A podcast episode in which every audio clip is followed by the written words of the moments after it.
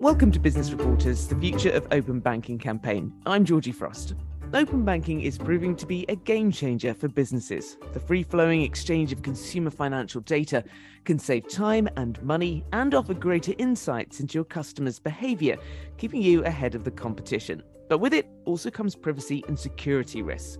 So, for the next four episodes, I'll be taking a closer look at how businesses can realise the potential of open banking without the risk, how the technology is helping to level the playing field for insurance, and what the future of this space looks like. Joining me on this journey is Connor Tiernan, UK and IE lead for Klarna Kosma.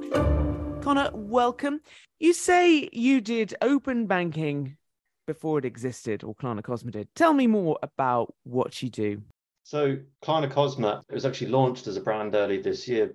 Klarna is an international fintech business that supports shopping, payments. It kind of brings it all together in a really, really nice experience for the end consumer. One portion of the business uh, focuses on connecting to banks through open banking. And then off the back of that, there's new products and solutions that solve uh, various different business problems as a result of that. Klarna Kosma is this open banking brand, this open banking arm. So, open banking itself, in essence, is being able to connect to a bank account at the very basic level. That's kind of the foundation. And then out at the back of that, there's maybe two overarching pillars. One being that you can access a customer's banking data. There's a lot of useful value you can get from that. So maybe looking to um, someone's spending habits, looking to their, their income, uh, what they've got left at the end of the month. And then on the other side, there's payments. So being able to take a bank payment from a customer. And when we boil it down to that level, we've been doing that since 2005, which long predates open banking. Open banking is a very new term. It's a very hot topic that we kind of hear all over the place. But it, as a result of that, is that we almost kind of helped shape how um, open banking looks today, which is really quite exciting. I mean, before there was this standardized framework where now there's APIs to connect with all these banks, which of course is really nice. It's all technical, all digital. Whereas before that, you had to go and connect directly with each and every bank through your own methods. So, so that's that's a journey that we've been on ourselves. So we've been seeing that evolution.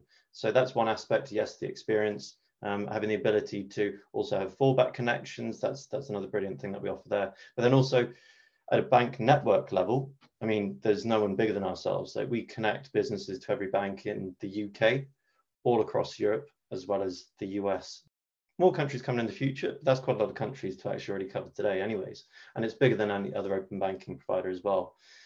What else makes us unique? The fact that we power other open banking providers. So they may use their own licenses, but it's actually our infrastructure in the background. I wanted to just talk to you more about why using open banking is a game changer for online businesses. We all have a card of some sort in our wallet to make a payment, but debit cards, credit cards were never created for the digital world. What open banking now delivers for online businesses is that look, instead of say having to solely rely on card payments, there's also a lot of parties involved in a card payment that as an end consumer you might not realize. You go into Tesco's and you want to buy a bar of chocolate, then actually you only get annoyed when the card machine doesn't work. You don't actually realize that there's somebody that's making the card machine, there's somebody behind the card machine, there's other players. You've got MasterCard Visa operating the scheme. So there's a whole host of different players that actually make sure that your payment from your bank account through the card goes the whole way through to the merchant. Whereas actually, what open banking does is it kind of cuts everyone out of the middle and it's just directly from you as the customer directly to the merchant. So it just makes it so nice and simple, digital first, and actually you can just use your phone to make the payments. It's made for the digital world, which is really nice. Well, I want to talk about the opportunities before we delve more into the risks, because there are some of those, but just explaining what ways you can get better insights into your customers that you can save money and time through open banking as a business. Maybe think about other ways that you can get insights into customers. So, say everyone these days has a, has a credit profile of some sort, but then in order for something that you do to show up in your credit profile, there can be a bit of a lag. So say you take out a new credit card, it could be four to six weeks, maybe eight weeks before that shows up on your credit profile. Whereas actually, by you being able to, to link your new credit card or your new bank account directly to say an application that you're doing, that information is fed directly in. So there's no there's no lag there. So so that's that's really nice and be able to get a real time view uh, of a particular customer. And what I mean by real time view is that in order for a customer to connect their bank over open banking, they have to go through what's called regulated third party provider. So you have to have an appropriate open banking license in order to enable businesses to, to allow their customers to share their banking data. But then the benefits do come through through quite quickly. So then customers can let you see what they spend on a monthly basis. So their incomings, their outgoings, you can see what their income is, what they've got left at the month, what they've actually got available to spend. And then suddenly from that, you can start kind of spinning up new scenarios and new possibilities. So the idea that, okay, look, based on your availability, we can actually plug that into our affordability checking system. Actually, we can actually just use that predominantly for our affordability checks because we see how your spending trends in the past. And then you can start forecasting it forwards. So it means that you get real-time view on how customers spending. You can kind of plug that into your own processes and systems. So then, yeah, you could, for example, you could really kind of speed up application application times and get to uh, a quicker outcome. So those are the pros. You've touched on some cons. Let's let's go into much more detail about that. What are the risks, and therefore how can we mitigate them? I guess one risk would be consumer trust and actually that also filters through as say okay maybe the risk also being adoption but kind of focused on trust initially. It's like up till now we've been told don't share your account details with anyone. Don't don't share what you do uh, in terms of kind of payments with with anyone. Whereas actually now the message that we're trying to give is okay look by you sharing your information actually uh, it'll be to your benefit.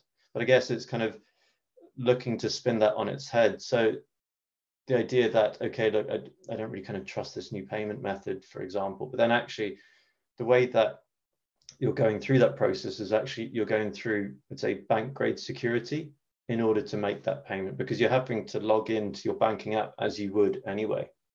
So there, there's nothing that you have to share that and then on the other side it's not that you're sharing your bank information with other businesses. It's more that it's putting you as a consumer back in control. You can decide okay look what am I going to get out of this if I do say share it with this particular insurance business for signing up to a new policy that I'm that I'm looking to get? Oh wait, hang on. If I connect my bank account, I get a better monthly premium. It drops the premium down because they understand more about me. So trust side is quite interesting. I guess another aspect is something that we're still working through as an industry is consumer protection. You got the direct debit guarantee. Section 75 on credit cards, you've got chargebacks for different debit card purchases. So as a consumer, you've got protection when you use these other payment methods. We don't have that replicated within the open banking ecosystem just yet. So that's that's something that we're we're working towards as an industry, how we can get there. But there's clear opportunities and everyone's everyone's just kind of working together to understand, okay, how, how's best to implement something like that. I know your focus is on UK and Ireland, but widen this out a little bit, why do you think certain countries, regions have adopted this faster than, than others? When you look at other countries across Europe, I mean, when you look at Germany, one of the most common ways to pay is through Sofort, which is a bank to bank, account to account payment. Sofort, as it happens, is also part of Klarna, but that's a bank to bank payment, that's an account to account payment also in the Netherlands, Ideal again is an account to account payment. Up in Sweden, uh, you've got Swish, so again account to account payment. So so in terms of actually paying directly from your bank, it's already established. So actually, in one sense, Europe is further ahead. On the other side, UK has, I guess, a, a smaller number of banks compared to Europe, and actually the UK is just uh, it's, it's, just kind of one one grouping of countries, and so it's very easy to connect to all the banks there. Whereas in Europe, just because you can connect to the banks in France, it doesn't mean you're automatically connected to the banks in Germany. So there's a lot more that you have to do, and actually being going and trying to connect to all of them yourself is timely, and it takes a lot of engineering time to then kind of maintain that. So that's something that we're well aware of, and it's something that we we do ourselves. Like we we maintain all these connections ourselves, and we we enable them for others. We just take care of that, so you can go and focus on doing whatever your business does, whether that's kind of selling online or it's you're a new lender or you're another little fintech or startup. So you go focus on your business and yeah, we'll we'll take care of all the open banking bits in the background. Finally, then, walk me through the journey of how a business might use open banking. Well, actually, I can do it in relation to Klarna because of the size of Klarna. How Klarna uses Klarna Kosma to get access to open banking and how that actually touches every single step of the customer journey is quite nice to just kind of set the picture.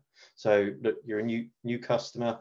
First of all, need to just check your bank account. Being able to easily link your bank account. Okay, done. That's very easy. That's over open banking, nicely connected. Then actually suddenly it's like it's like peeling back the layers of the onion in terms of okay, what you can do beyond that. So then being able to set up a direct debit mandate. So again, from the data that you've got, you can easily set that up. Then you can start looking at what's that person's income, what's their outgoings, and then suddenly plugging that into the affordability check, using it towards the credit risk assessment. So in terms of enhancing underwriting and speeding up that onboarding process. There isn't a number in terms of how much we speed it up, um, but it's incredibly useful. Uh, and then, kind of beyond that, being able to run ongoing affordability checks as well. Okay, look, they've now got more available or less available, so maybe we need to just kind of amend um, what their spending power is, and then just to kind of top it all off, that they can yeah make payments through open banking as well. So when they get to as a user of Klarna, say when they get to the checkout and choose to pay now, pay by bank is there. That's just quite a nice way of like the whole life cycle of how a particular customer might use open banking and how business benefits from it as well. Connor Tiernan, UK and IE lead for Klarna Kosma. Thank you.